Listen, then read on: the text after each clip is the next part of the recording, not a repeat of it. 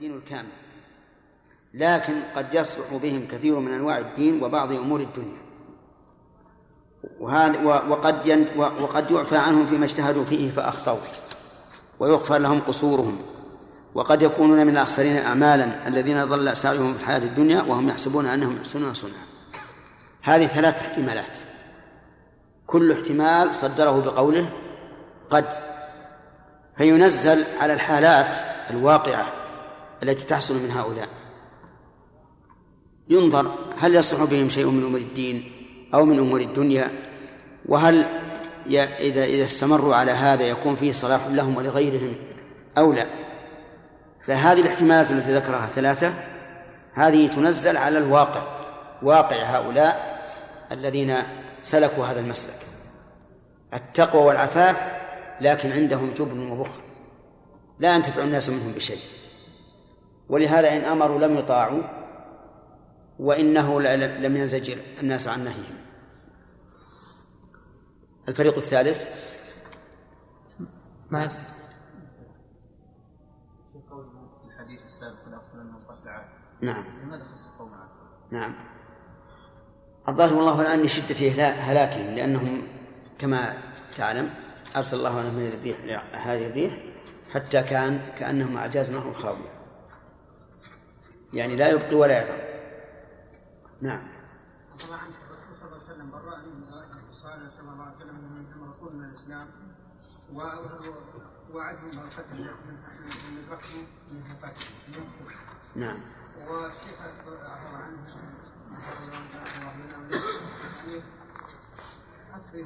ما هو عندهم، ما ليسوا عنده بهذه الشدة.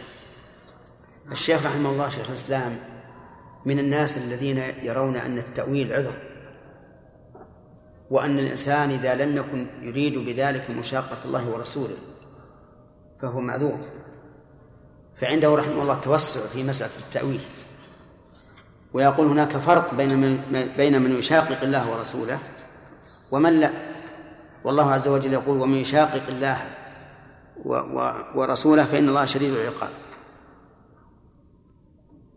فبين الله عز وجل لا بد من المشاقة. نعم. لا المتأول ما شاق الرسول. نعم. قول رحمه الله يقعون أحيانا في ترك الواجب. إيه نعم. نعم. طيب. قبلها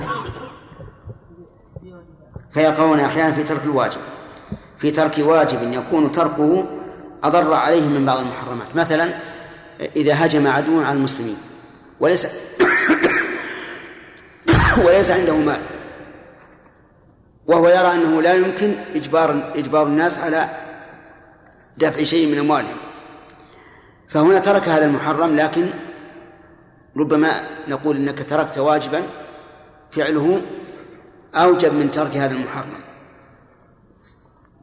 فيكون هذا يقول أنا ما يمكن أظلم الناس وأخذ من أموالهم مع أنه ترك واجبا، هذا معنى كلامه. فيقعون أحيانا في ترك واجب يكون تركه أضر عليهم من بعض المحرمات، أو يقعون في النهي عن واجب يكون النهي عنه من الصد عن سبيل الله، يقول مثل لا تجبر الناس على بذل المال في الجهاد وما أشبه ذلك الذي يجب، فيكون هذا من باب الصد عن سبيل الله. والمهم أن هناك قواعد في الشرع تطبق على أحوال هؤلاء، وقد يكونون متأولين. نعم. وقد يكون متأولين، المتأول لا يفعل الفعل يرى أنه عاصي لله، يفعل الفعل يرى أن هذا هو ما يقتضيه الشرع. والفريق الثالث الأمة الوسط، وهم أهل دين محمد صلى الله عليه وسلم وخلفائه على عامة الناس وخاصتهم إلى يوم القيامة. ثاني على واقع من هذا وصف، لا على واقع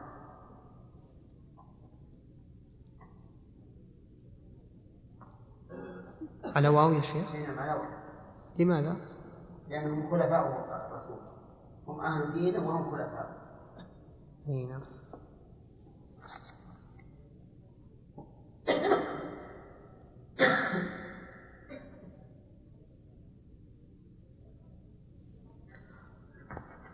وهم أهل دين محمد صلى الله عليه وسلم وخلفاؤه على عامة الناس وخاصتهم إلى يوم القيامة، وهو إنفاق المال والمنافع للناس، وإن كانوا رؤساء بحسب الحاجة إلى صلاح الأحوال والإقامة الدين والدنيا التي يحتاج إليها الدين وعفته في نفسه، فلا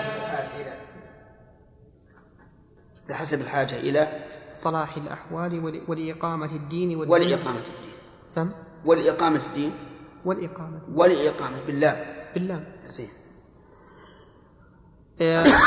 وإن كانوا رؤساء بحسب الحاجة إلى صلاح الأحوال ولإقامة الدين والدنيا التي يحتاج إليها الدين وعفته في نفسه، فلا يأخذ ما لا يستحقه، فيجمعون بين التقوى والإحسان، إن الله مع الذين اتقوا والذين هم محسنون.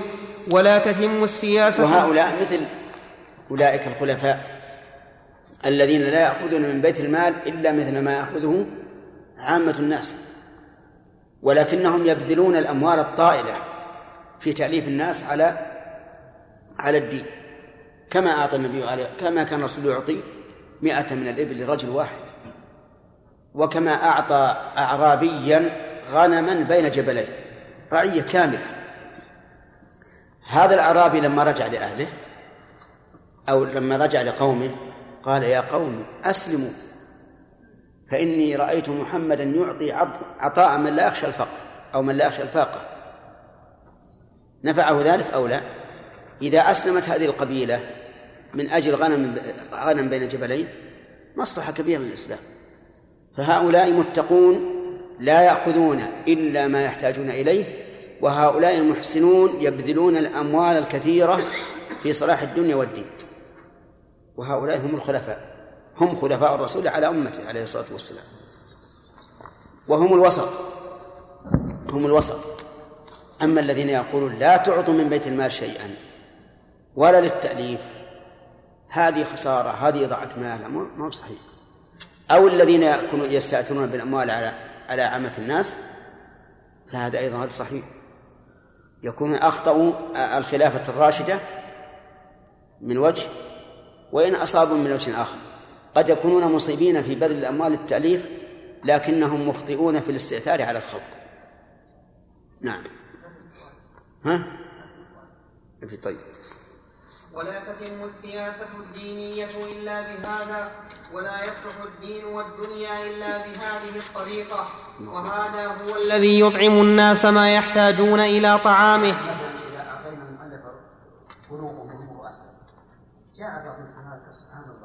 يعطي هذا الرجل التاجر الغني الرئيس القوي ويدع الفقراء، وش هذا؟ لا ينتقد.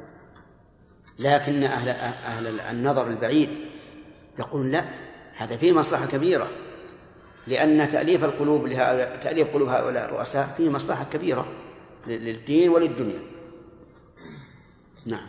وهذا هو الذي يطعم الناس ما يحتاجون إلى طعامه، ولا يأكل هو إلا الحلال الطيب، ثم هذا يكفيه من الإنفاق أقل مما يحتاج إليه الأولون، فإن الذي يأخذ لنفسه تطمع فيه النفوس. الأول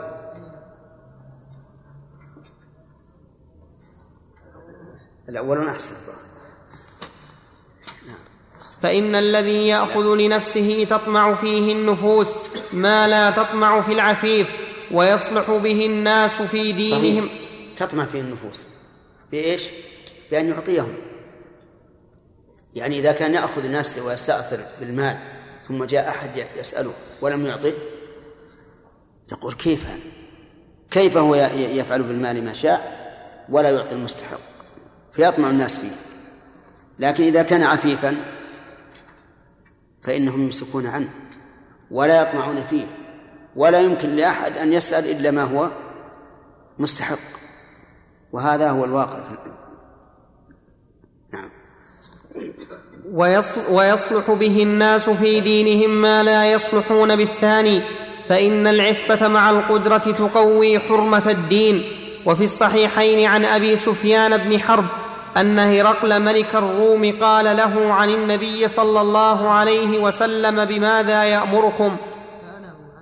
سأله عن النبي صلى الله عليه وسلم: بماذا يأمركم؟ أن هرقل ملك الروم سأله عن النبي صلى الله عليه وسلم، وعندنا قال له نسخة ما في معنى.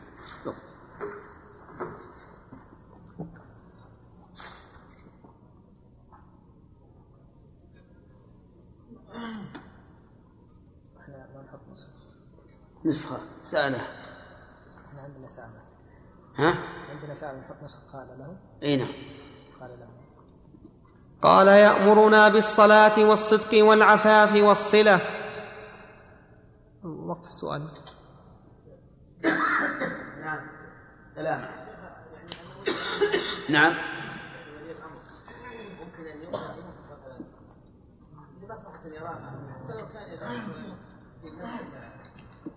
الناس يحتاجون إلى طرق أو إلى مدارس أو كذا، فيقدم الإنفاق على هذا التأليف. له شأن عظيم، التأليف له شأن عظيم.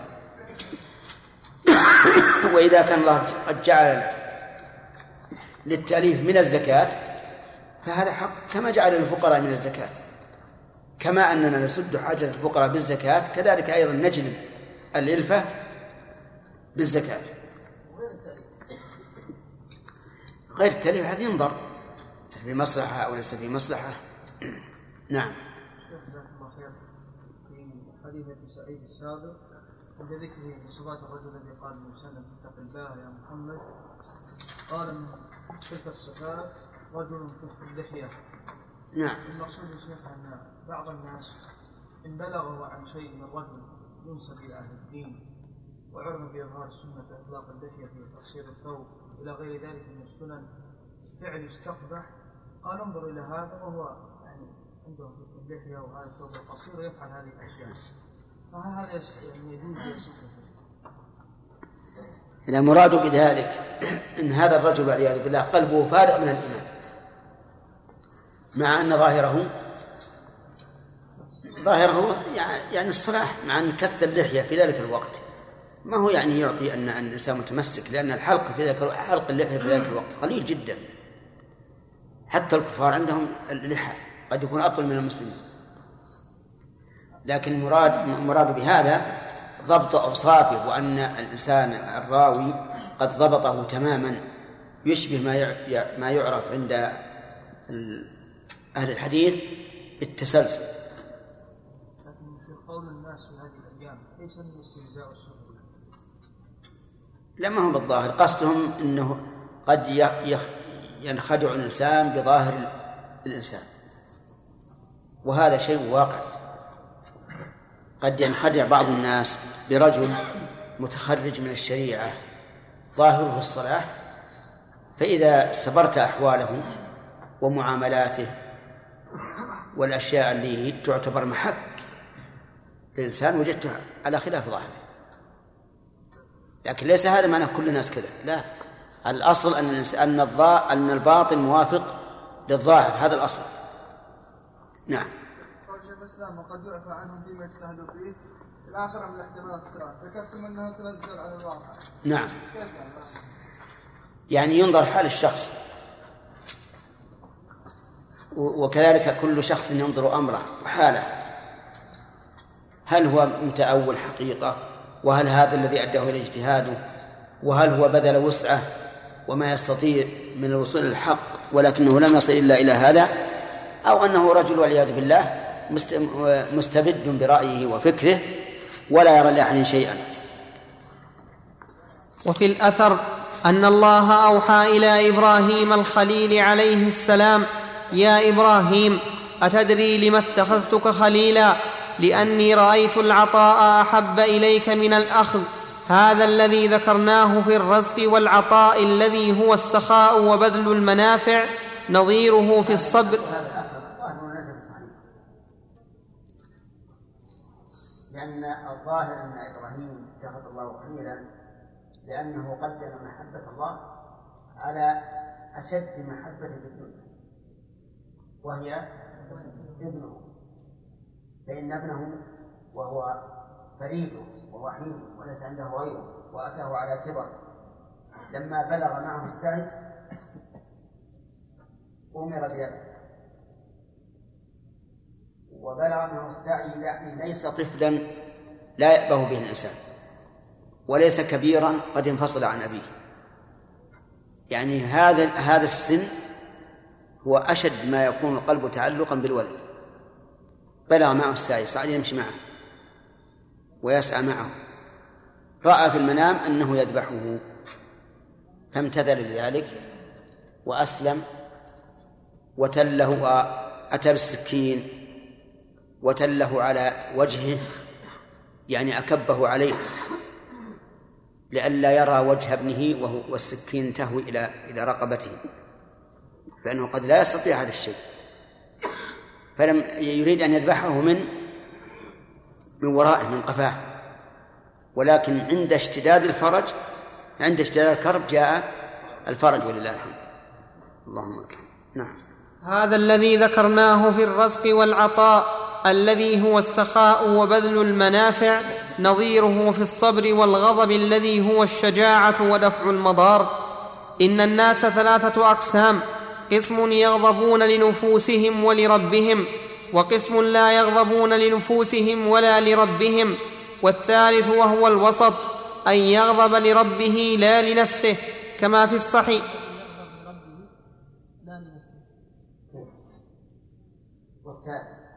والثالث وهو الوسط الذي يغضب لربه لا لنفسه. وعندنا أن يغضب لا لنفسه، وعند لأن الحق لربه.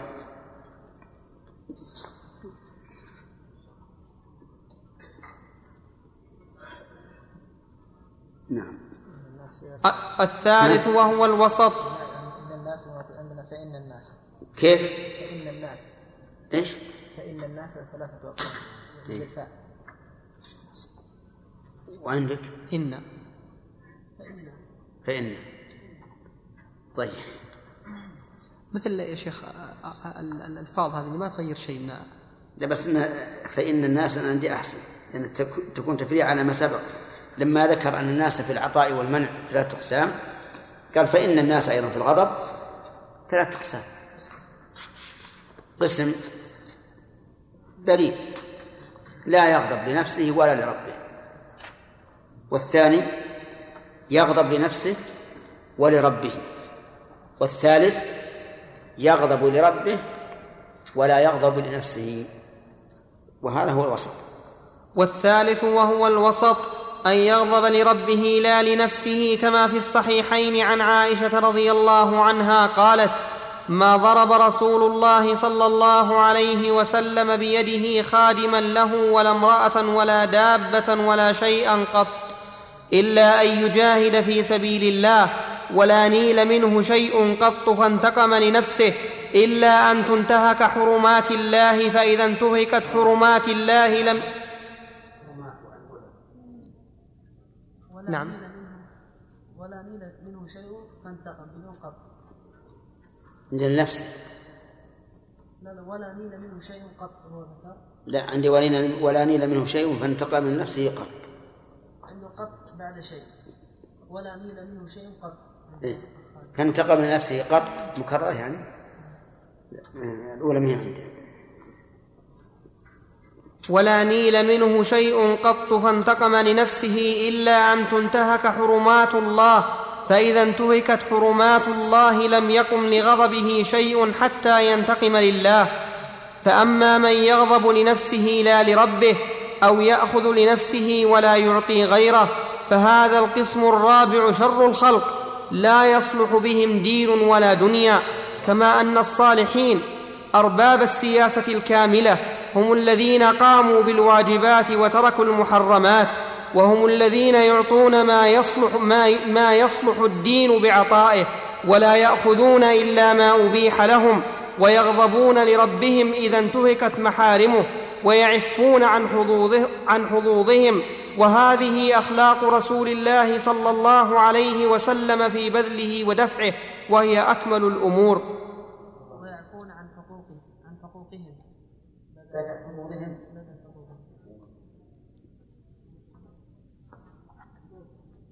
نسخة.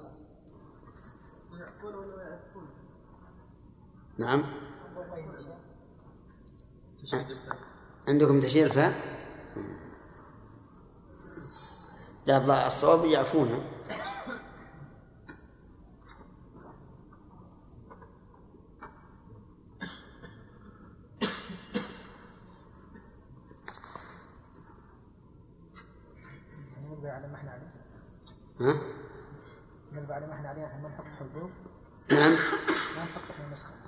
لا ويعفون عن حظوظ لا بأس، حظوظ حقوق النسخة، لكن يعفون ما تستطيع يعفون.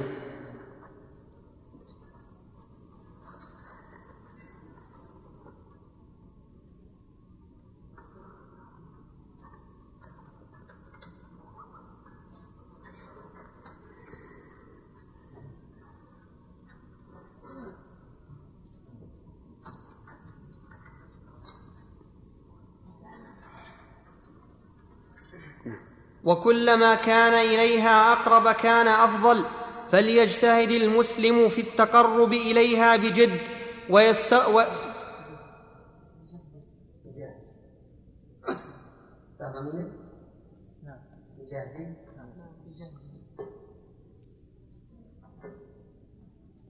نحط الضمير يا شيخ.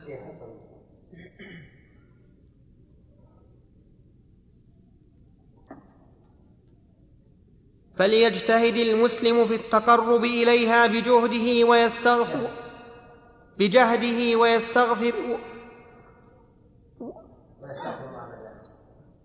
الواو استئنافية وين؟ ويستغفر أي مين معطوف على فليجتهد؟ إلا ويستغفر الله. فليجتهد المسلم في التقرب إليها بجهده ويستغفر الله بعد ذلك من قصوره أو تقصيره، بعد أن يعرف كمال ما بعث الله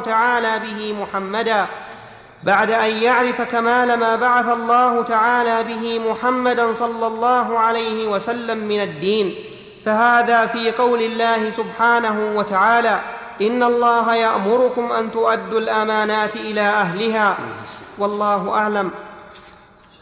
الفرق بين القصور والتقصير أن القصور لا فعل للعبد أو لا اختيار للعبد فيه، والتقصير باختياره. فالقصور طبيعة خلق هكذا قاصرا، والتقصير من كسبه، يقصر في طلب الحق مع تمكنه من طلبه، ويقصر في تنفيذه مع قدرته على تنفيذه. وأيهما أسوأ حالا؟ الثاني أسوأ، ونظيره الجاهل البسيط والجاهل المركب.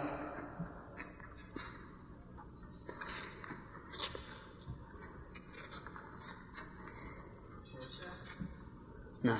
شيخ قلنا في العلة لا ترى لأني رأيت العطاء أحب إليك من الأخذ. قلنا هذا النظر، هذا الأثر فيه في صحة النظر. نعم. والعلة لأنه قدم محبة الله على محبة ولده. نعم. هل في بين العلتين منافع؟ لأن في الأثر يقول قدمت رأيت العطاء لله أحب إليك من الأخذ. نعم. طيب. وقدم محبة الله عز وجل. حصل العلة في هذا الشيء.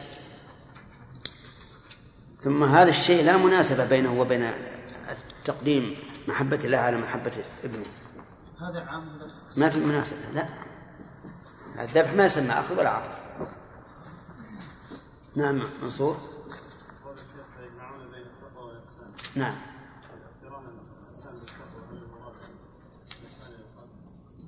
عامة، الإحسان عامة، والتقوى عامة أيضا، تقوى الله وتقوى حقوق الخلق.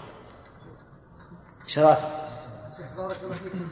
ما يفعله البعض من المسؤولين مثلا الضرب في المدرسين، يضرب الطلبة مثلا، هل مخالف السنة؟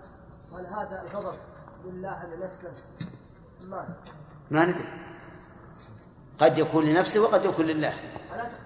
قد يكون المدرس يضرب الطالب لأنه رأى في نفسه أن هذا الطالب امتهنه، وقد يضرب الطالب لأن هذا سوء أدب فيريد أن يؤدب الطالب. إنما الأعمال بالنيات.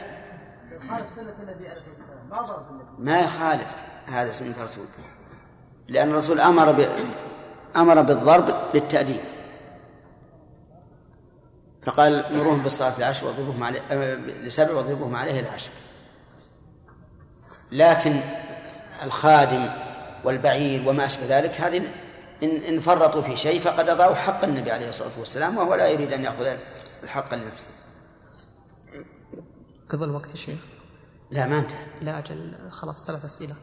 3 أسئلة يا شيخ عبد الله. ها 3 أسئلة أخذها. نعم. التعريف بحدود الله. وأما قوله تعالى وإذا حكمتم بين الناس أن تحكموا بالعدل فإن الحكم بين يختلف. أنا عندي الحدود والحقوق، وفيه بابان.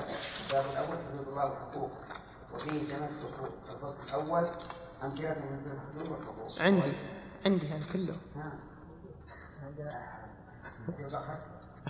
عندي فصل. طيب. القسم الثاني الأحكام. أولا حقوق الله، ثانيا حقوق الناس. الباب الأول حدود الله وحقوقه، وفيه 8 فصول.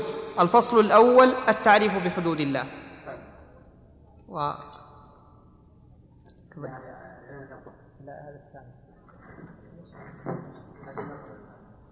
أحسن الله إليكم. إذا شك هل حلف أو لم يحلف، أو إذا شك هل استثنى أو لم يستثني، هل يرجع إلى الأصل؟ أرجع إلى الأصل في كل شيء إلا إذا وجد ما يعارضه. فمثلا إذا شك حلف أو لا، فالأصل لم يحلف. إذا شك هل استثنى أو لا، لم يستثني، فالأصل أنه لم يستثني.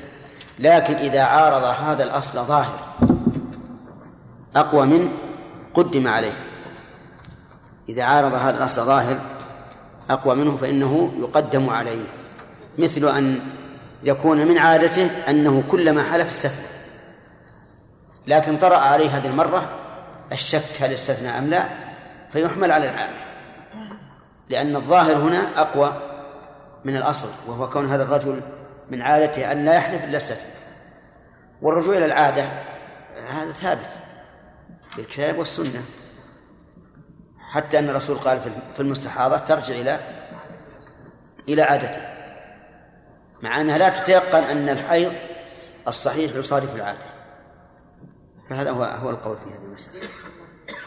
أحسن الله إليكم. الإمام في المرأة للرجل في بيتها، بعضهم أجاز ذلك واستدل بحديث أم بنت نوفل، نعم، أن النبي صلى الله عليه وسلم أذن لها أن تتخذ مؤذنا، نعم، وكان مؤذنها شيخا كبيرا، نعم. فهل توافقون على هذا؟ ما نوافق عليه. نقول إن أولا الحديث هذا يحتاج إلى تصحيح قبل كل شيء، نعم، فإذا صح فإنه قد يكون هناك حاجة ضرورة، إن كان مؤذنها هذا الشيخ يصلي معه كما هو الظاهر يكون هذا حاجة وضرورة، وإلا فالرسول عليه الصلاة والسلام قال لن يفلح قوم ولوا أمرهم امرأة. حسن الله إليكم. نعم. الرسول صلى الله عليه وسلم ما ينتهي، نعم، قال صلى الله عليه وسلم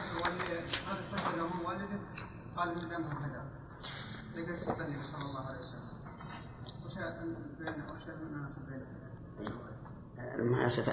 هل هو الذي فعل ولا سيدها؟ لكن هذا جرم انتهى. لو جاء يشاور الرسول صلى الله عليه وسلم يقول ماذا تقول، هل اقتلها أو لا، ننظر وش الجواب. ثم قد يكون القتل هنا قتلها ليس من أجل حظ الرسول فقط، قد يكون له علاقة بالدين. فالمهم أولا هذا ليس فعله بل فعل غيره، ثم هو قد جرى ولم يشاور فيه. نعم.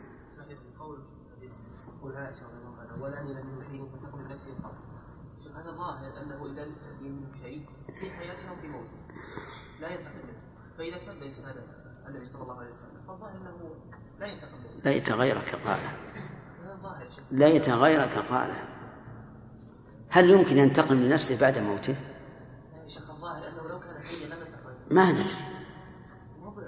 ولا لم يستفق نفسه. أي نعم صحيح. هذا الحياة. هذا صحيح. إذا لو كان في الموت لو كان حيا. ما ندري. ما نزل. ورد أنه شيخ انتقم للذي تعلق بأستار الكعبة لما كان هجاء الكفار. الظاهر الله أعلم، الله أعلم في ظني إن عائشة تريد من تقى بنفسه في من يتصلها به من خدم أو شبه، وأنه ليس على العموم، وقد يقال أنه على العموم لكن بعد موته لا يمكن ينتقم أو لا ينتقم. شيخ حسن الله إليكم، الأسئلة التي تكون بعد قيام الأخوان إن رأيتم حسن الله إليكم أن تكون عامة حتى يستفيد الناس جميعا، والأخوة قاعدون كلنا نسمع ونستفيد، فهو أزين يا شيخ. وإن رأيتم أنها تلغى أحسن لا بأس، لأنه إذا وقت الإقامة، لأنه أحيانا نروح هناك حنا لا احنا استفدنا من سماع الأسئلة. أي نعم، فإما أنها تلغى ولا أما أنها تجعل الميكروفون وعامة نسمع جميعا. لا،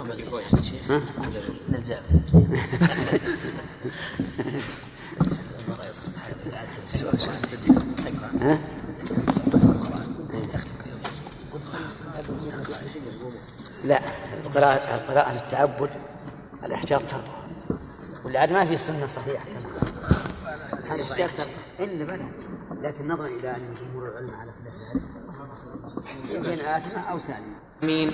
وصلى الله وسلم وبارك على عبده ورسوله محمد وعلى آله وصحبه أجمعين. قال شيخ الإسلام ابن تيمية رحمه الله تعالى في كتاب السياسة الشرعية في إصلاح الراعي والرعية: التعريف بحدود الله. وأما قوله تعالى: وإذا حكمتم بين الناس أن تحكموا. الحدود والحقوق، وفيه بابان: الباب الأول حدود الله وحقوقه، وفيه 8 فصول. عندك هذه؟ عندي الأحكام. القسم الثاني: الأحكام. أولا حقوق الله، ثانيا حقوق الناس. الباب الأول حدود الله وحقوقه، وفيه 8 فصول. الفصل الأول: التعريف بحدود الله. وأما قوله تعالى: وإذا حكمتم بين الناس أن تحكموا بالعدل، فإن الحكم بين الناس يكون في الحدود والحقوق، وهي قسمان.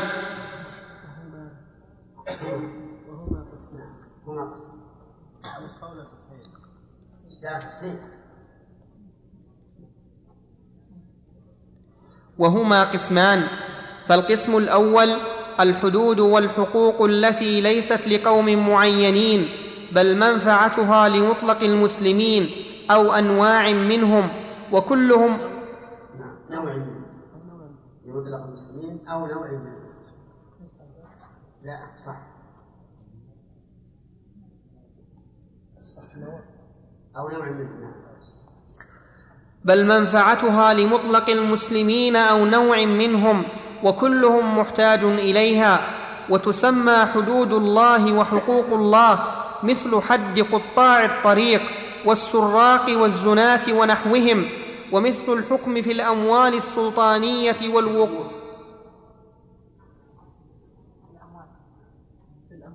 الأموال نحط نسخة، يمكن في احتمال. ها؟ أنتم عندكم الأموال وحنا عندنا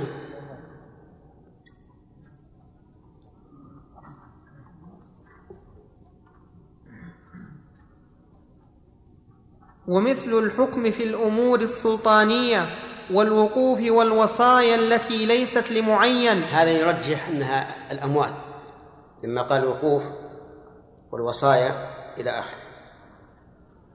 فهذه من أهم أمور الولايات، ولهذا قال علي بن أبي طالب رضي الله عنه: لا بد للناس من إمارة برة كانت أو فاجرة. فقيل: يا أمير المؤمنين، هذه البرة قد عرفناها، فما بال الفاجرة؟ فقال: تقام بها الحدود، وتأمن بها السبل، ويجاهد بها العدو، ويقسم بها الفيء. كلام علي رضي الله عنه كلام صحيح مطابق للسنة، أنه لا بد للناس من قائد باسم أمير أو وزير أو رئيس أو ملك أو سلطان، المهم لا بد من قائد. ويدل لهذا أن النبي صلى الله عليه وعلى آله وسلم أمر الجماعة إذا كانوا 3 فأكثر في السفر أن يؤمروا أحدهم حتى لا تنتشر الفوضى ويحصل الاختلاف، لأنه لو كان كل إنسان أمير نفسه لكان كل واحد يريد أن الناس يتبعونه، وهذا غير مسلم ولا ممكن، فلا بد من أمير. نعم. وهذا القسم يجب على الولاة البحث عنه وإقامته من غير دعوى أحد به، وكذلك تقام الشهادة فيه من غير دعوى أحد به، وإن كان الفقهاء قد اختلفوا في قطع يد السارق هل يفتقر إلى مطالبة المسروق بماله على قولين في مذهب أحمد وغيره، لكنهم متفقون على أنه لا يحتاج إلى مطالبة المسروق بالحد، بل اشترط بعضهم الحد انبساط. عندكم هكذا الحقوه الحد وقد اشترط بعضهم بالحد وقد اشترط إلى مطالبة المسروق بالحد، لكن عندنا ما عندنا بالحد. أقول اللي من نسخة مثل نسختي يلحق بالحد بدل بل وقد. كيف وقد اشترط بعضهم؟ إيه وقد اشترط، واحد عندنا وقد اشترط، عنده بل مات. عندك بل؟ أي نعم بل. إيه لا ظاهر وقد اشترط تصحيح الشيء. لا حتى نسخة، حتى نسخة ما يخالف.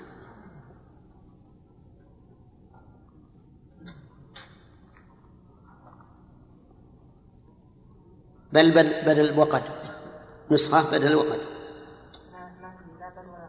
لا حول ولا قوة إلا بالله. حط حداها ولا ضرب بل أحسن يعني من جهة السياق.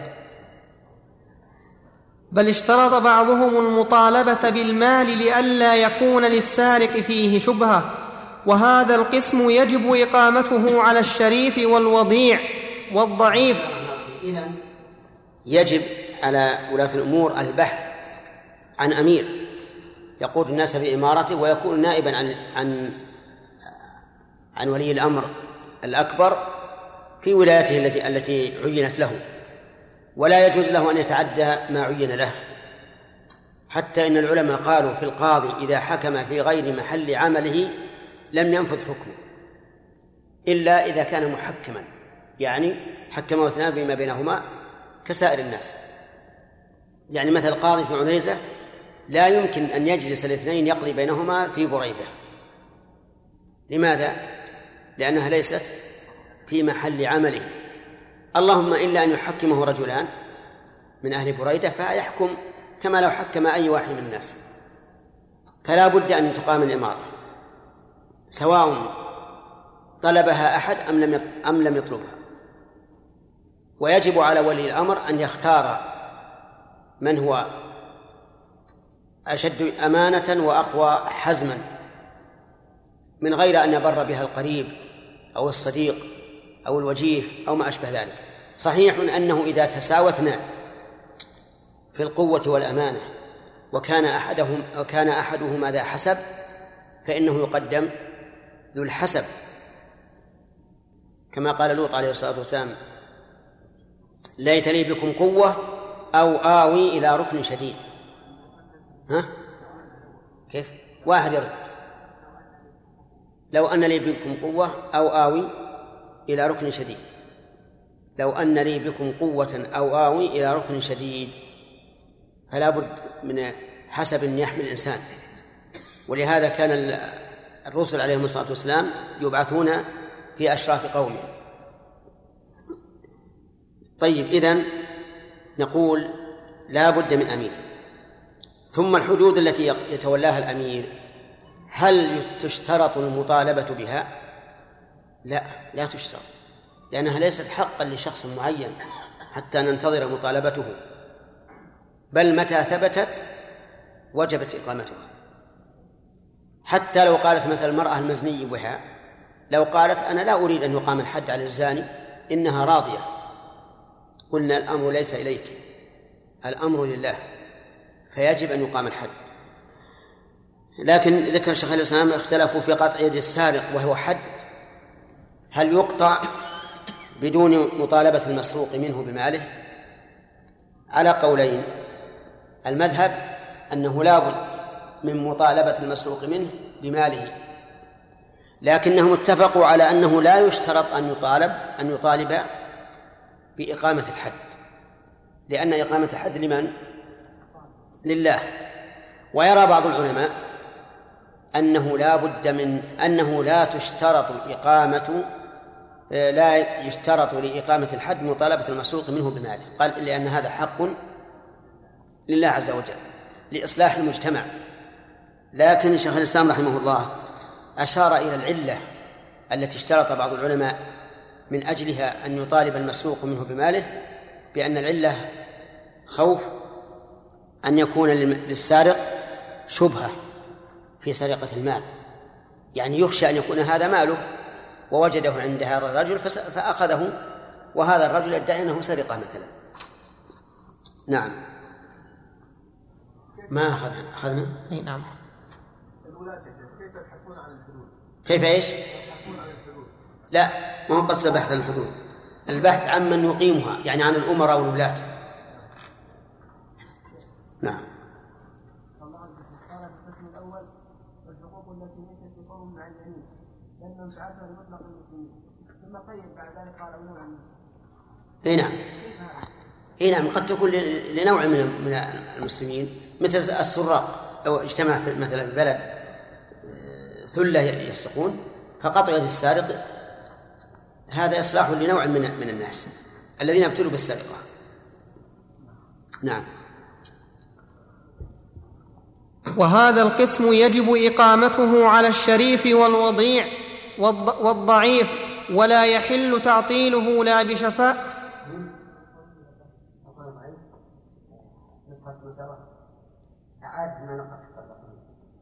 إذن القول شريف والوضيع والقول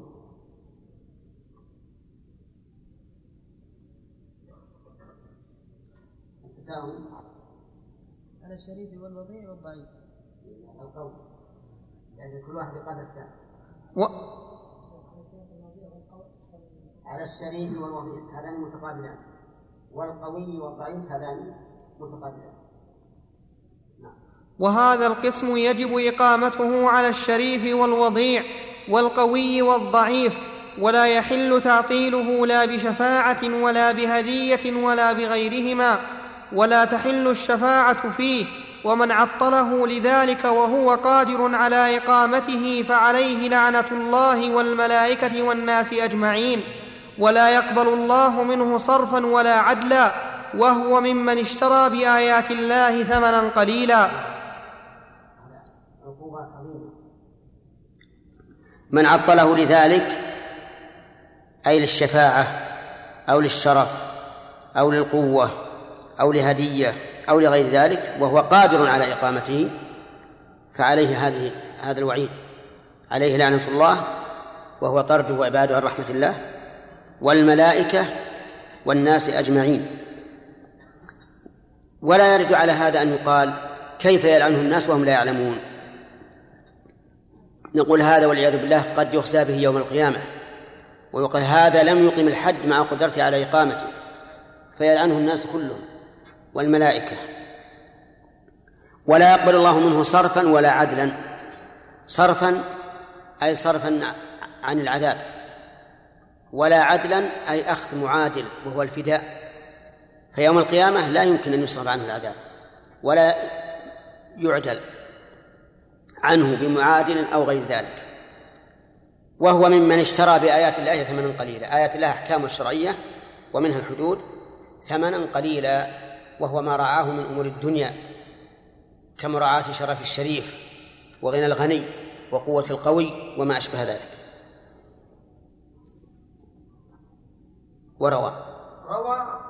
وروى أضيف الواو عندك روى. اي نعم، وروى الظاهر الواو أحسن. وروى أبو داود في سننه عن عبد الله بن عمر رضي الله عنهما قال: قال رسول الله صلى الله عليه وسلم: من حالت شفاعته دون حد من حدود الله فقد ضاد الله في أمره، ومن خاصم في باطل وهو يعلم لم يزل في الصف. بالدال ولا بالراء؟ ها؟ لا بالدال الصف.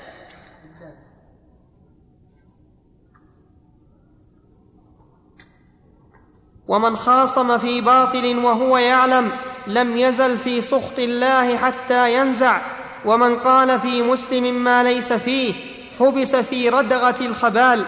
حتى من فضلك اقلب الشريط.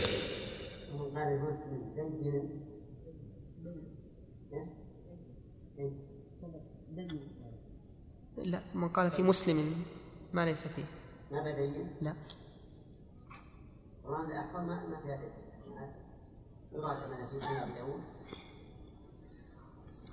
يراجعه أحمد مزوق. نعم. ومن قال في مسلم ما ليس فيه حبس في ردغة الخبال حتى يخرج مما قال. قيل يا رسول الله. غير مضبوطة. لا بالعين ولا بالغين؟ لا بالغين. بالغين. نعم. بالعين. لا الظاهر الصواب الغين. بالغين.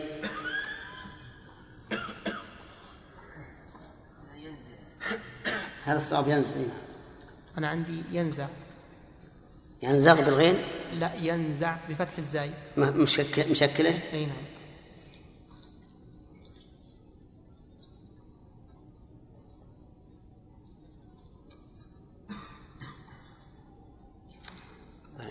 طيب في القرآن ينزع عنهما لباسهما.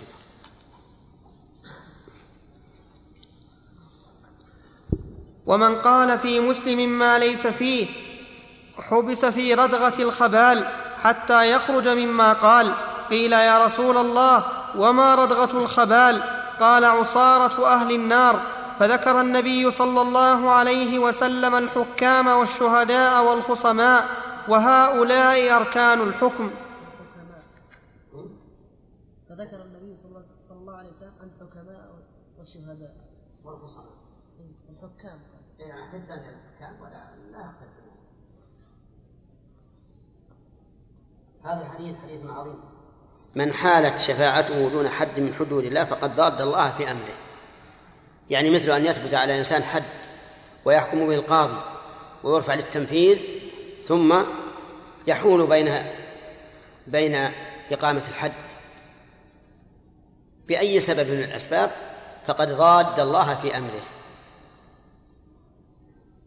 وهذا من الحكام أو من الشهداء. لكن هذا من الحكام من حالت شفاعته، هذا من الشفاعة فقد ضاد الله في أمره. ومن خاصم في باطل وهو يعلم لم يزل في سخط الله حتى ينزل، هذا الخصم. ومن قال في مسلم ما ليس فيه حبس في ردعة الخبال حتى يخرج مما قال. هؤلاء الشهداء.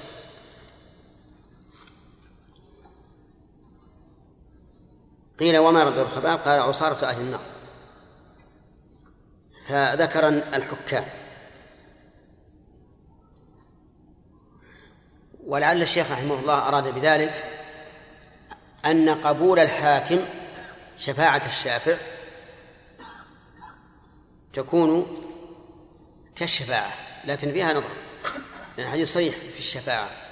فلا أدري ما وجه قول شيخ الإسلام الحكام، لأنه لا نرى شيئا في حكم. وقوله حتى ينزع، يقال كيف ينزع وقد قال؟ كيف ينزع وقد قال؟ نقول ينزع إما بتكذيب نفسه أو بالثناء على من قال فيه ما ليس فيه في مواطن ما اغتابه فيها وما أشبه ذلك. هذا مع الناس. وإلا فالكلمة إذا قيلت خرجت، لا يمكن ردها، لكن يمكن دواؤها. نعم. نعم يا سليم. ها؟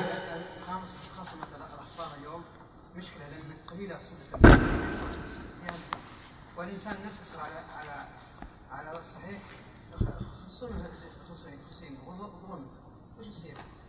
لا يجب يقتصر على الصحيح. ما يتحقق القاضي، ما يتحقق الصحيح. على كل حال الحق على القاضي، أما أن يدعي دعوة باطلة كيف يكون هذا؟ لا ما هي مشكلة أبد، قل الحق واللي ما يجب الدنيا يجب الآخرة. بنو آدم عجول، وإلا ففي الآخرة خير. يعني أنت في الدنيا يعني قد تكون غير محتاج تلك الحاجة إلى هذا الذي ادعيت به، لكن يوم القيامة محتاج إلى حسنات، محتاج إلى أن يطرح عنك من السيئات. نعم يا شيخ بارك الله فيك. بالنسبة لتعطيل الحدود يعني وما جاء فيه من على لسان شيخ على كلام شيخ الإسلام الدينية من عقوبات يعني إذا فيه سؤال إذا كان أمير ناحية من النواحي التي دخل رعيتها في الإسلام هم حديث عهد بالإسلام وهو يخشى إن طبق يقول يعني أنا إن طبقت عليهم الحدود مثلا خشيت أن يرونها فيها شيء من قسوة فقد يرتدون عن الإسلام، فأنا يعني أنتظر حتى يتمكن منهم الدين ويتمكنوا من الإسلام ثم بعد ذلك يقيموها، فهل تأويله سائر؟ المقصود بالحدود إقامة الخلق، المقصود إقامة الخلق، الخلق يستقيمون على دين الله. فهل الإنسان هذا يتيقن أنه لو أقام حد الزنا يرتد الناس؟ يقول يعني هؤلاء حديث عهد الإسلام ولعلهم يرون هذه وفيها شيء. على كل حال إذا كان شبهة يمكن، إذا كان شبهة يمكن أن يكون تأويله سائر، يمكن وأنا على مضض في هذا، لأن الإسلام إسلام تام، وكان إلى متى نراعيهم؟ إلى متى؟ لا ندري أي سنة أو أي شهر يمكن أن يكونوا قابلين لإقامة الحدود. نعم بن داود. ها؟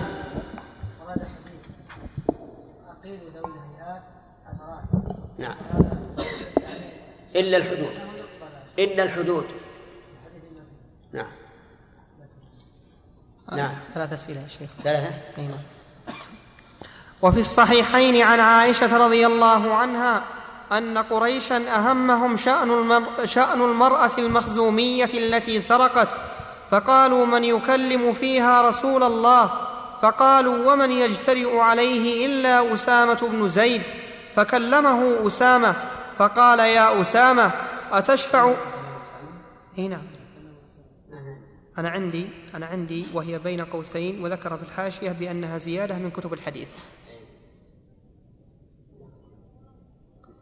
فكلمه أسامة فقال يا أسامة أتشفع في حد من حدود الله؟ إنما هلك بنو إسرائيل أنهم كانوا إذا سرق فيهم الشريف تركوه، وإذا سرق فيهم الضعيف أقاموا عليه الحد، والذي نفس محمد بيده لو أن فاطمة بنت محمد سرقت لقطعت يدها. ففي هذه القصة عبرة، فإن أشرف بيت كان في قريش بطنان، بنو مخزوم وبنو عبد مناف، فلما وجب على هذه القطع بسرقتها التي هي جحود العارية على قول بعض العلماء، أو سرقة أخرى غير هذه على قول آخرين، وكانت من أكبر القبائل وأشرف البيوت، وشفع فيها حب رسول الله صلى الله عليه وسلم أسامة، غضب رسول الله صلى الله عليه وسلم فأنكر عليه دخوله فيما حرمه الله وهو الشفاعة في الحدود، ثم ضرب المثل بسيدة نساء العالمين وقد برأها الله من ذلك فقال لو أن فاطمة بنت محمد سرقت لقطعت يدها. وقد روي أن المرأة التي قطعت يد في هذه عبرة، هذه القصة. أولا كما قال أشرف بيوت قريش على الإطلاق بطنان، بنو مخزوم وبنو عبد مناف الذين كان منهم الرسول صلى الله عليه وآله وسلم. وهذه المرأة كانت تستعير المتاع وتجحده، يعني تأتي إلى الناس تقول أعطني قدرا أطبخ به فيعطيها القدر، ثم إذا جاء يطلبها أنكرت، قالت ما أخذت منك شيئا. فلما ثبت ذلك عليها أمر النبي صلى الله عليه وعلى آله وسلم بقطع يدها. لماذا؟ لأنها كانت تستعير المتاع وتجحده، كما جاء في الحديث كانت تستعير المتاع فتجحده، فأمر النبي صلى الله عليه وعلى آله وسلم بقطع يدها. وهذه المسألة أشكلت على أكثر العلماء رحمهم الله، قالوا كيف يقطع يدها بجحد العارية وهي لم تسرق، لأن السرقة أخذ المال من ماله على وجه الاختفاء، لأن السرقة أخذ مال الغير على وجه الاختفاء، وهذه جحدت عارية. فذهب أكثر أهل العلم إلى أن هذه المرأة كانت تسرق من قبل، فأمر النبي صلى الله عليه وعلى آله وسلم بقطع يدها للسرقات السابقة.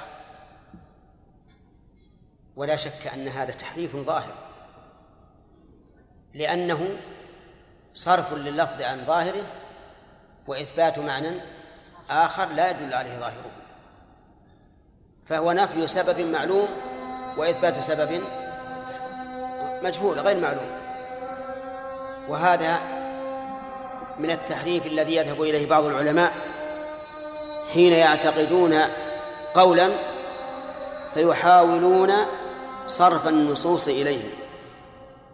هذا غلط كبير وقع فيه الناس في أبواب الفقه، ووقعوا فيه في أبواب العقائد أيضا. الله أكبر الله أكبر.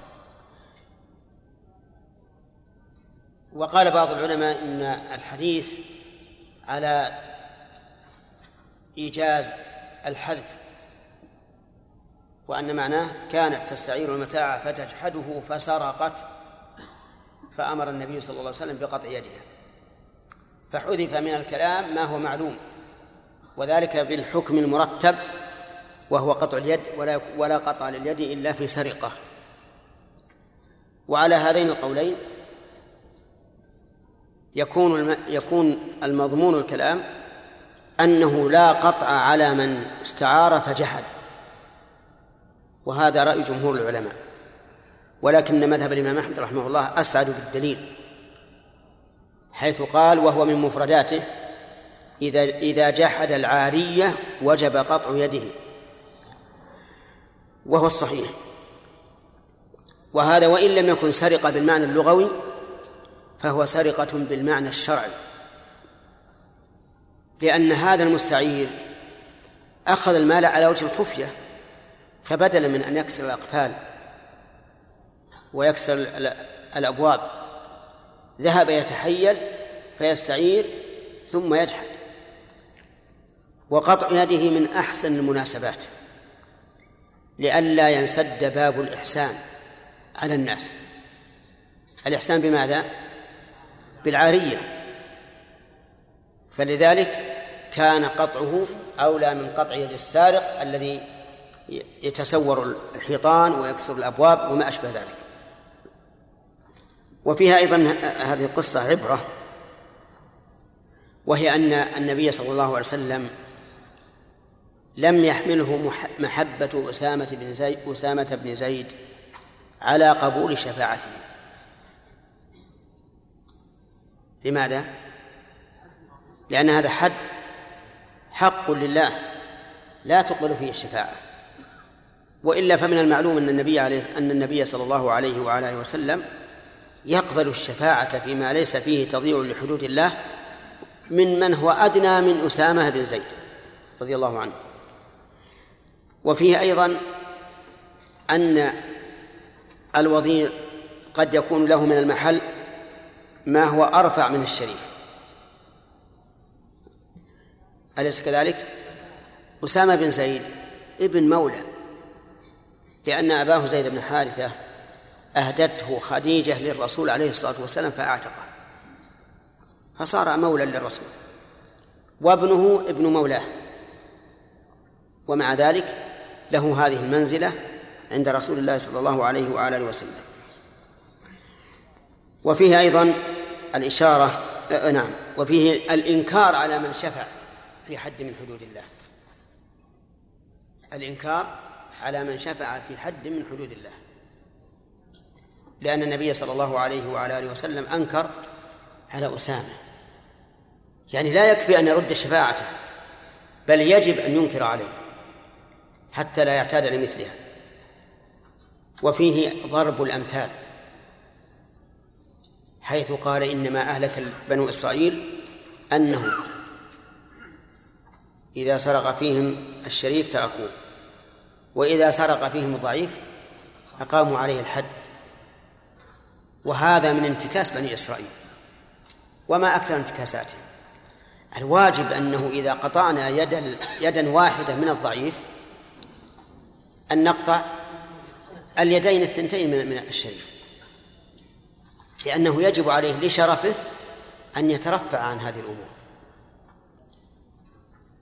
وانظر إلى فقه عمر رضي الله عنه، كان إذا نهى الناس عن شيء جمع أهله وقال له إني نهيت عن كذا وكذا، وإن الناس ينظرون إليكم نظر الطير إلى اللحم، يعني يترقبون الفرص،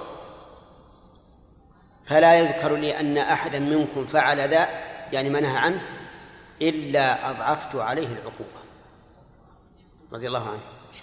ليش؟ لأنهم ربما يفعلون هذا ويجرئهم على هذا أنهم أقارب من عمر ولي الأمر، فيتوسلون بقربهم منه إلى أن ينتهكوا ما نهى عنه، وإلا لقيل لماذا عمر يضعف عليهم العقوبة؟ أليس العادل أن يكون سواء؟ نقول بلى، لكن هذا لأنهم توسلوا بشيء لا يحل لهم التوسل به، وهو قربهم من ولي الأمر. وفي أيضا من العبر أن من سلك هذا المسلك هلك، من كان لا يقيم الحد إلا على الضعيف ويمنعه عن الشريف فهذا سبب الهلاك، لأن بني إسرائيل هلكت بذلك، ونحن وبنو إسرائيل سواء عند الله إذا لم نتميز بما ميزنا الله به. كنتم خير أمة أخرجت للناس تأمرون بالمعروف وتنهون عن المنكر، ليس بين الله وبين الخلق نسب حتى يقول هذا أقربه لنسبه وقرابته وصلته بي، إن أكرمكم عند الله أتقاكم. فما أصاب بني إسرائيل حين عطلوا الحدود سيصيبنا إذا عطلنا الحدود، والواقع شاهد بهذا. أترون هلاكا أشد من هلاك الأمة الآن الإسلامية؟ كم عددها؟ مليار، يعني بالنسبة للعالم حول الربع. نعم، إذا كان هذا عددهم انظروا إلى قيمتهم الآن في المجتمع العالمي، ليس لهم قيمة إطلاقا، مع أن عندهم القوة المعنوية والقوة المادية والقوة البشرية، ولكن لما أضاعوا دين الله أضاعهم الله عز وجل. حتى كان الإنسان ربما يركن إلى الذين ظلموا من الكفار أكثر مما يركنوا إلى أخوانه من المسلمين، وهذه مصيبة محنة. ومن عبر هذا الحديث أن النبي صلى الله عليه وسلم أعطاه الله الحكمة في الخطاب، في المقال، في الفعال، أقسم مع أنه لم يستقسم، أن فاطمة بنت محمد لو سرقت لقطع يدها، ومثل بفاطمة لأنها امرأة من بطن شريف، والمخزومية امرأة من بطن شريف، ولأنها أقرب النساء إليه، وربما يكون هذا الحديث بعد أن ماتت بناته الثلاث، زينب ورقية وأم كلثوم، وأنه لم يبق إلا فاطمة، أو أنه مثل بها لأنها أشهر هؤلاء البنات. فعلى كل حال ضرب النبي صلى الله عليه وسلم مثلا مطابقا تماما، قال هذه لو أنها سرقت لقطعت يدها، وكلمة لقطعت هل المعنى لأمرت من يقطع أو لا باشرت القطع؟ هو يحتمل لا شك يحتمل، لأنه سلطان وقد يضيف الفعل إلى نفسه وهو يأمر غيره به، لكن الظاهر أننا نحمله على المباشرة، يعني لكنت أنا الذي أباشر قطعه. فنسأل الله تعالى أن يوفق ولاة الأمور لمثل هذه الحال. طيب.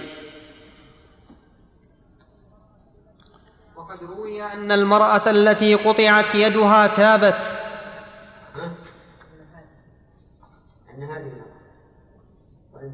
أن المرأة قبل أخرى سرقت أخرى غيرها وقال غير هذه، عندنا غيرها. وقد روي أن المرأة التي قطعت يدها تابت، وكانت تدخل بعد ذلك على النبي صلى الله عليه وسلم فيقضي حاجتها فقد روي أن السارق إذا تاب سبقته يده إلى الجنة، وإن لم يتب سبقته يده إلى النار. وروى مالك في الموطأ أن جماعة أمسكوا لصا ليرفعوه إلى عثمان رضي الله عنه، فتلقاهم الزبير فشفع فيه، فقالوا إذا رفع إلى عثمان فاشفع فيه عنده، فقال إذا بلغت الحدود السلطان فلعن الله الشافع والمشفع، يعني الذي يقبل الشفاعة. وكان صفوان بن أمية نائما على رداء الله. دليل على أن الإنسان إذا تاب بعد ما يوجب الحد فإنه تصلح حاله ولا ينبذ لأنه فعل ذنبا، وهذه سنة الله عز وجل. فإن آدم صلى الله عليه وعلى آله صلى الله عليه وسلم عصى آدم ربه وغوى فتاب الله عليه، وقال ثم اجتباه ربه فتاب عليه وهدى، ولم يحصل له الاجتباء قبل ذلك. فلا تقل إن هذا الرجل فعل ذنبا، زنى، سرق، شرب الخمر، سأبقى كارها له مدى الدهر ولو تاب وحسنت حاله، هذا غير صحيح. أيما هذه الذنوب أو الكفر والشرك بالله، الكفر والشرك أعظم، ومع ذلك إذا أسلم الكافر وحسن الإسلام وأحببناه وكنا له أولياء. فكذلك من فعل شيئا فيه الحد إذا تاب لا يجوز لنا أن نتذكر ذنبه الأول، من تاب من الذنب فكمن لا ذنب له. نعم. شيخ حسن الله إليكم، أحيانا يعني أمر النفس يجده الإنسان بداخله، يعني بالنسبة لأهل الجرائم وأهل المعاصي، نعم، يجد من الصعب عليه أنه يجلس معهم أو والله هو ليس من الصعب إلا إن الإنسان أحيانا يشك في صدق التوبة. وأما إذا عرف أن الرجل تاب إلى الله، رأوه يشهد الجماعة ويفعل الخير. بس مثل الآن بعض المواقف الأخوان يدعون مثلا إلى زيارة بعض السجناء، نعم، يقولون بأنهم تابوا ويقرأون القرآن، لكن الإنسان يجد في نفسه صعوبة. والله على كل حال يجب أيضا أن تمرن نفسك على أن تنفعل على حسب ما يرضاه الله عز وجل. صحيح. نحن لا نكره الشخص إلا لله، لأنه فعل ما يكره الله، ولا نحبه إلا لله، فعل ما يحب الله. فإذا كان هذا هو الأساس الذي نبني عليه الكراهة والمحبة، صحيح، فيجب أن الإنسان يعود نفسه. نعم.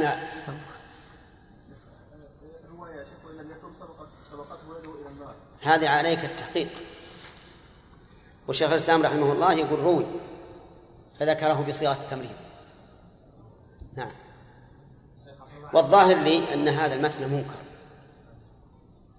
لأنه يخالف الحديث الصحيح اللي في البخاري وغيره أن من فعل شيئا من هذه القاذورات فأقيم عليه الحد فهو كفارة له،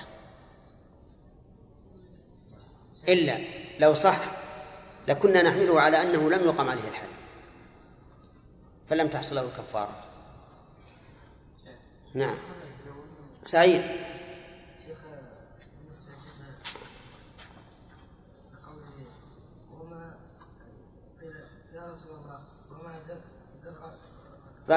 ردغة الخباء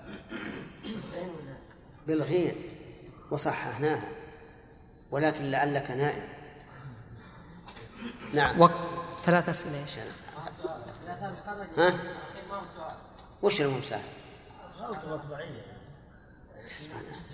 هذا سؤال من نائم أرجع، لأننا صححناها وقلنا ردغة أحسن من ردعة، مع أن عندنا ردعة، وصححنا نسخنا على هذا.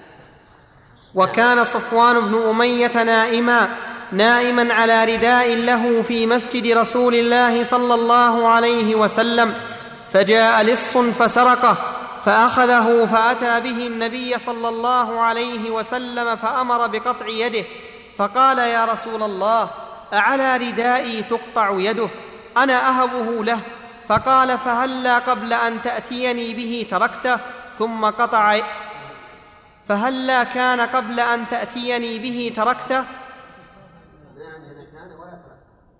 نعم. فهلا كان قبل أن تأتيني. هلا قبل أن تأتيني. أي نعم. فهلا قبل أن تأتيني به تركته. فهلا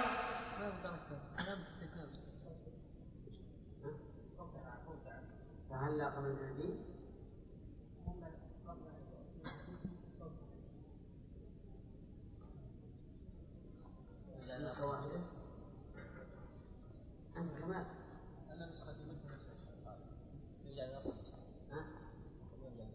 نعم نضع الأصل ويبدو عليها حتى الناس. فقال فهلا قبل أن تأتيني به تركته ثم قطع يده، رواه أهل السنن.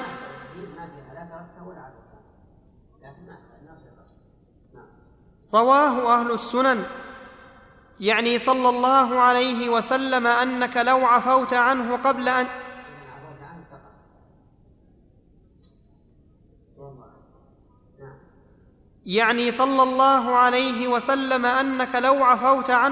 أن تأتني به لكان لا تأتني عندي هذا أنا أقرأ ما أمامي ما عندي يعني.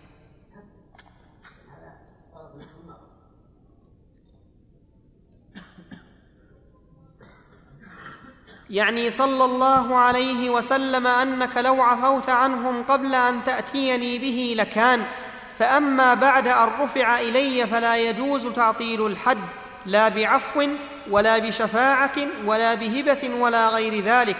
ولهذا اتفق العلماء فيما أعلم على أن قاطع الطريق واللص ونحوهما إذا رفعوا إلى ولي الأمر ثم تابوا بعد ذلك لم يسقط الحد عنهم، بل يجب إقامته وإن تابوا، فإن كانوا صادقين في التوبة. الله أن يقول فيما أعلم، دائما يجزم بنقل الاتفاق أو الخلاف ولا يقول فيما أعلم، وهذه تعتبر من النوادر من كلام رحمه الله.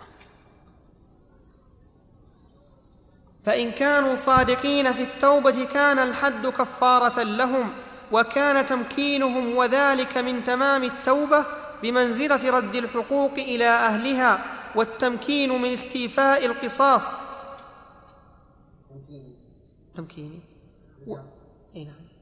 لأن الكلام ما هو واضح. والتمكين من تمكينهم بمنزلة رد الحقوق إلى أهلها، وذلك من التوبة. لكن وش تمكينهم؟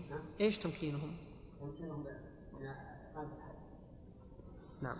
وكان تمكينهم وذلك من تمام التوبة بمنزلة رد الحقوق إلى أهلها، والتمكين من استيفاء القصاص في حقوق الآدميين. وأصل هذا في قوله تعالى من يشفع شفاعة حسنة يكن له نصيب منها ومن يشفع شفاعة سيئة يكن له كفل منها، وكان الله على كل شيء مقيتا. فإن الشفاعة إعانة الطالب حتى تصير معه شفعا بعد أن كان وترا، فإن أعنته على بر وتقوى كانت شفاعة حسنة، وإن أعنته على إثم وعدوان كانت شفاعة سيئة.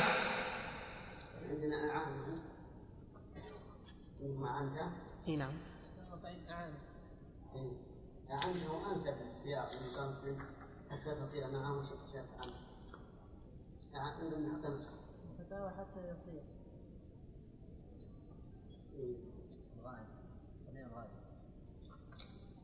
إذا حتى يصير كلها عامل كلها غائب.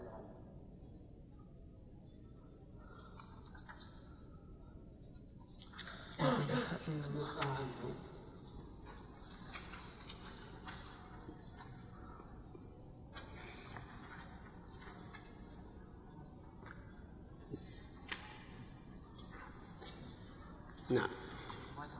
ها؟ وترا. إيه ما هو كذلك.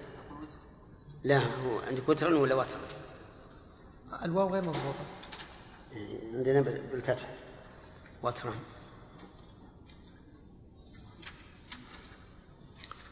لهم أسئلة. ها؟ لهم أسئلة. يا شيخ. يا شيخ مثلا لو الناس مسكوا عليها النص لكن يعني تشفعوا له قبل ما يروح عند القاضي. قبل ايوه تشفعوا عنده عن الناس عملوا يضربوه هل يعني ما عليهم شيء ولا ما عليهم شيء؟ الشيخ بس قبل ما يروح عند القاضي ما عليهم شيء. شيخ قول شيخ الإسلام فيما أعلم يتيندر. نعم. هو الأحوط أن يكون فيما أعلم لأن الجزم قد لا هو لساعة اطلاعه يعرف ما في خلاف ولذلك نقول هذه نادرة في كلامه يعني مثلي ومثلك نقول فيما أعلم مرتين لكن مثل الشيخ. نعم. السارق أو المفسد في الأرض إذا قطعناه ماذا نفعل بالمقطوع؟ هل يدفن في قبره ثم لا لا يدفن في أي مكان ولا يصلى عليه. نعم لكن أنا نقول أنه ينزل عليها عندما يموت. من ينزل عليه؟ المقطوع. ينزل عليه متى؟ على أعضائه بعد أن يموت. يعني نحفر رقبة فيه؟ يعني نحفر الأعضاء قبره بعد أن يموت المقطوع. لا لا مو بلازم. ينزل عليه. لا لا. ثلاثة أسئلة يا شيخ. ثلاثة. نعم. والبر ما أمرت به والإثم ما نهيت عنه. وإن كانوا كاذبين فإن الله لا يهدي كيد الخائنين. وقد قال الله تعالى إنما جزاء الذين يحاربون الله ورسوله ويسعون في الأرض فسادا أن يقتلوا أو يصلبوا أو تقطع أيديهم وأرجلهم من خلاف أو ينفوا من الأرض ذلك لهم خزي في الدنيا ولهم في الآخرة عذاب عظيم إلا الذين تابوا من قبل أن تقدروا عليهم فاعلموا أن الله غفور رحيم. فاستثنى التائبين قبل القدرة عليهم فقط فالتائب بعد القدرة عليه باق في من وجب عليه الحد للعموم والمفهوم والتعليل هذا إذا كان قد ثبت بالبينة. فأما إذا كان بإقرار وجاء مقرا بالذنب تائبا فهذا فيه نزاع مذكور في غير هذا الموضع. وظاهر مذهب أحمد أنه لا تجب إقامة الحد في مثل هذه الصورة بل إن طلب إقامة الحد عليه أقيم وإن ذهب. إنما جزاء الذين يحاربون الله إنما هذه أداة حصر تفيد معنى ما جزاء الذين يحاربون الله ورسوله ويسعون في الأرض فسادا إلا أن يقتلوا يعني ليس لهم جزاء دون ذلك لا بد من هذا. وأو في قولها أو يصلبوا أو تقطع أيديهم وأرجلهم من خلاف أو ينفوا من الأرض هذه قيل إنها للتنويع وقيل للتخيير. فإن قلنا للتنويع نزلنا كل عقوبة على ما يليق بها من الجرم والإثم وإن قلنا للتخيير قلنا الإمام خير في أي عقوبة شاء من هذه العقوبات لكن عليه أن ينظر ما هو الأصلح.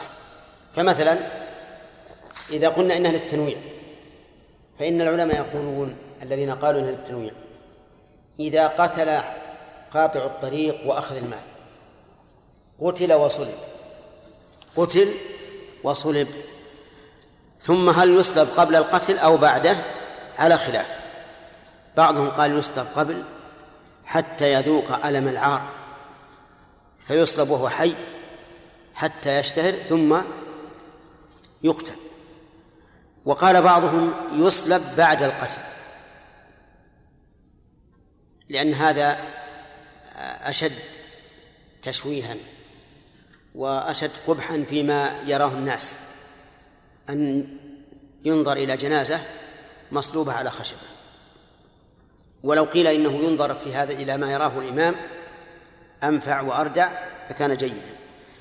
هذا إذا قتلوا وأخذوا المال. إن قتلوا ولم يأخذوا المال قتلوا بلا صلب. إن أخذوا المال بدون قتل قطعت أيديهم وأرجلهم من خلاف فتقطع اليد اليمنى وتقطع الرجل اليسرى. اليد اليمنى من الكف والرجل اليسرى من منتهى العقب، ويبقى العقب الذي هو العقوب ما يقطع، لأنه لو قطع لازم من ذلك قصور الرجل من جهة وعدم تمكنه من المشي من جهة أخرى، لأنه لا يكون هناك وقاية تقي العظم لو أخذ العقب. فلهذا قال العلماء يجب أن يكون من المفصل الذي في مقدمة الساق حتى يبقى العقب، أو ينفى من الأرض.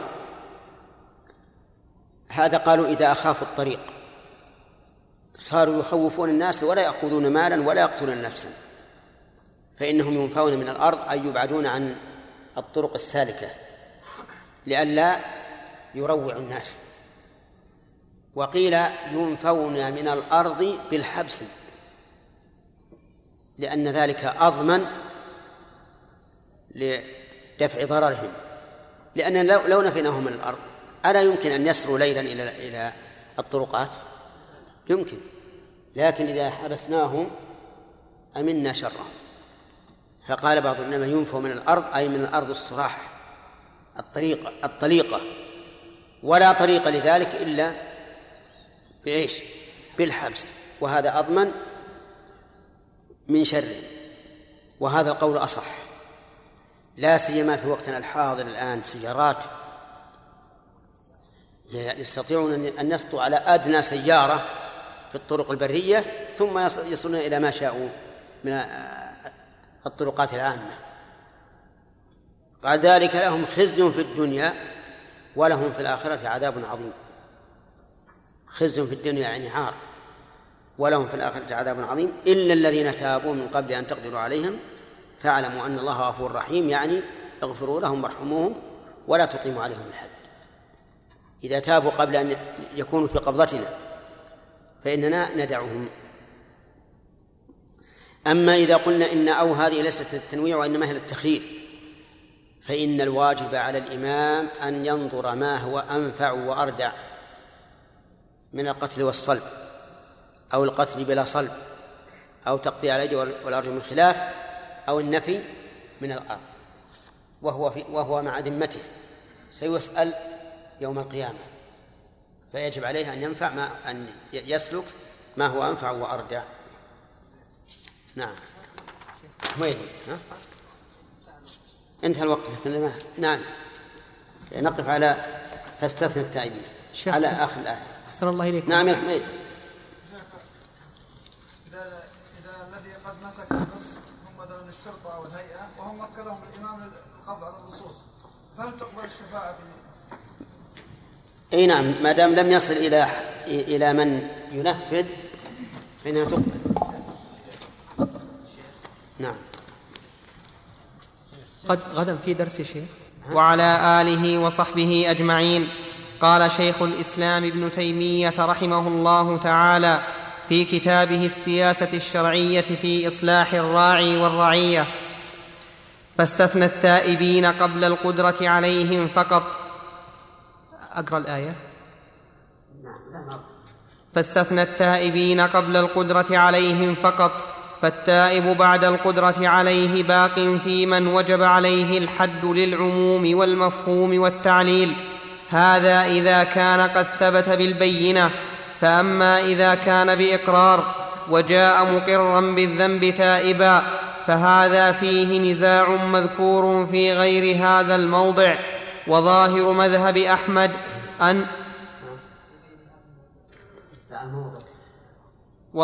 مذهب أحمد أنه لا تجب إقامة الحد في مثل هذه الصورة، بل إن طلب إقامة الحد عليه أقيم، وإن ذهب لم يقم عليه حد. وعلى هذا حمل حديث ماعز بن مالك لما قال فهلا تركتموه، وحديث الذي قال أصبت حدا فأقم، ومع آثار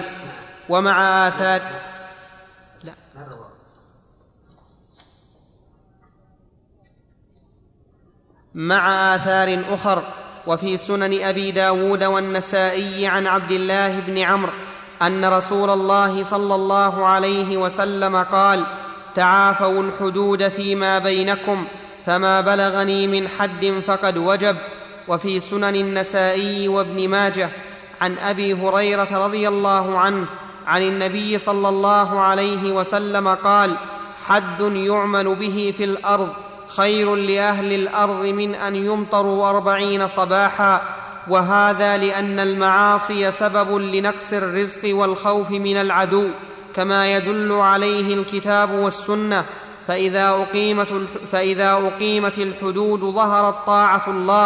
ظهرت طاعة الله ونقصت معصية الله تعالى،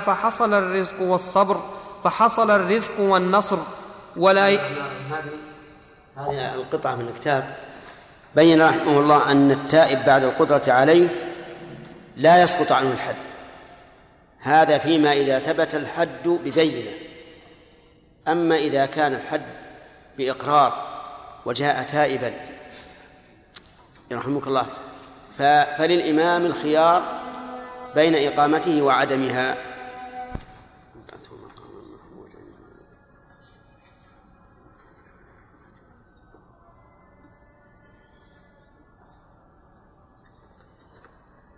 فتبين الآن أنه إذا ثبت الحد ببينة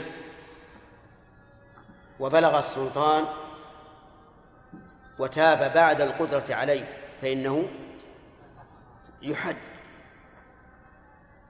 ويكون حده إذا كانت توبته صادقة كفارة له. أما إذا جاء هو بنفسه مقرا بذنبه فللإمام الخيار بين إقامة الحد عليه وتركه، كما جاءت بذلك الآثار كما قال شيخ الإسلام. لكن لو طالب بإقامة الحد عليه كما فعل ماعز بن مالك رضي الله عنه والمرأة الغامدية فهنا يقام عليه الحد. وهنا مسألة ثالثة، وهي إذا ثبت بإقراره ثم رجع عن إقراره بعد ثبوته عند القاضي عند الحاكم، فهل يرفع عنه الحد أو لا يرفع؟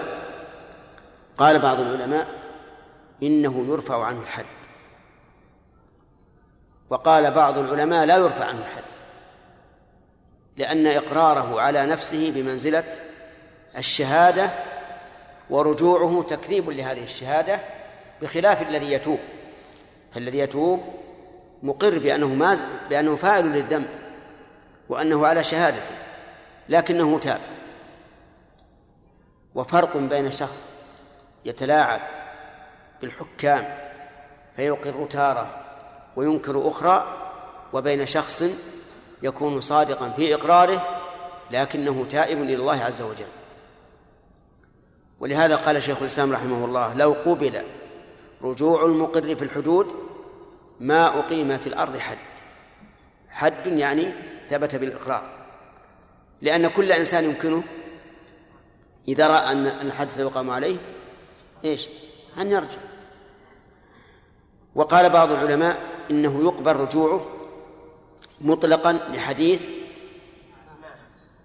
ماعز لم يرجع. يا أخوان ادرأوا الحدود بالشبهات، ماعز لم يرجع لكنه تاب، ما قال أيها الناس لا ترجموني أنا ما زنيت، لكنه هرب ليتوب، فقال النبي صلى الله عليه وسلم: هل لا ترجموا يتوب فيتوب الله عليه. لكن قالوا إن الرسول قال عليه الصلاة والسلام: ادرأوا الحدود بالشبهات، ورجوعه عن إقراره شبهة، لأنه قد يكون عليه ضغط في الإقرار الأول، أو هناك ملابسات أوجبت الإقرار وليس بصحيح، فتدرأ الحدود بالشبهات. القول الثالث وسط، قال: إن كان المقر قد وصف ما يوجب الحد فإن هذا يدل على أن رجوعه عن عن الإقرار إيش؟ كذب. يعني مثل لو كان سارقا وقال نعم أنا أتيت في الليلة الفلانية في الساعة الفلانية وكسرت الباب ودخلت وأخذت من المكان الفلاني كذا وكذا، نعم، ووصف الحادث إما بلسانه أو بإشارة يمشي مع الشرطة ويقول فعلت كذا وفعلت كذا، فإنه هذا لا يقبل رجوعه، لأن الشبهة التي خافها من يقول